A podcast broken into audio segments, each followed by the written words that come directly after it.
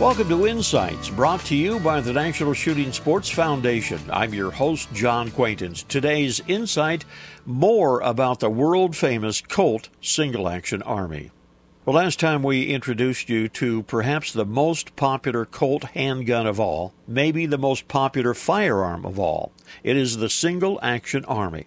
Today, some of the variants that make collectors swoon.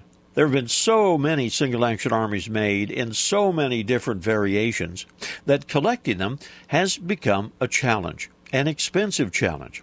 So many collectors will focus on one variant. Take, for example, the Colt artillery model, the model produced between 1873 and 1891 in the artillery configuration. That's with a five and a half inch barrel. And they are highly sought after because of their military connection. Now, each gun was inspected before being accepted, and the initials or mark of the inspector stamped on each and every gun.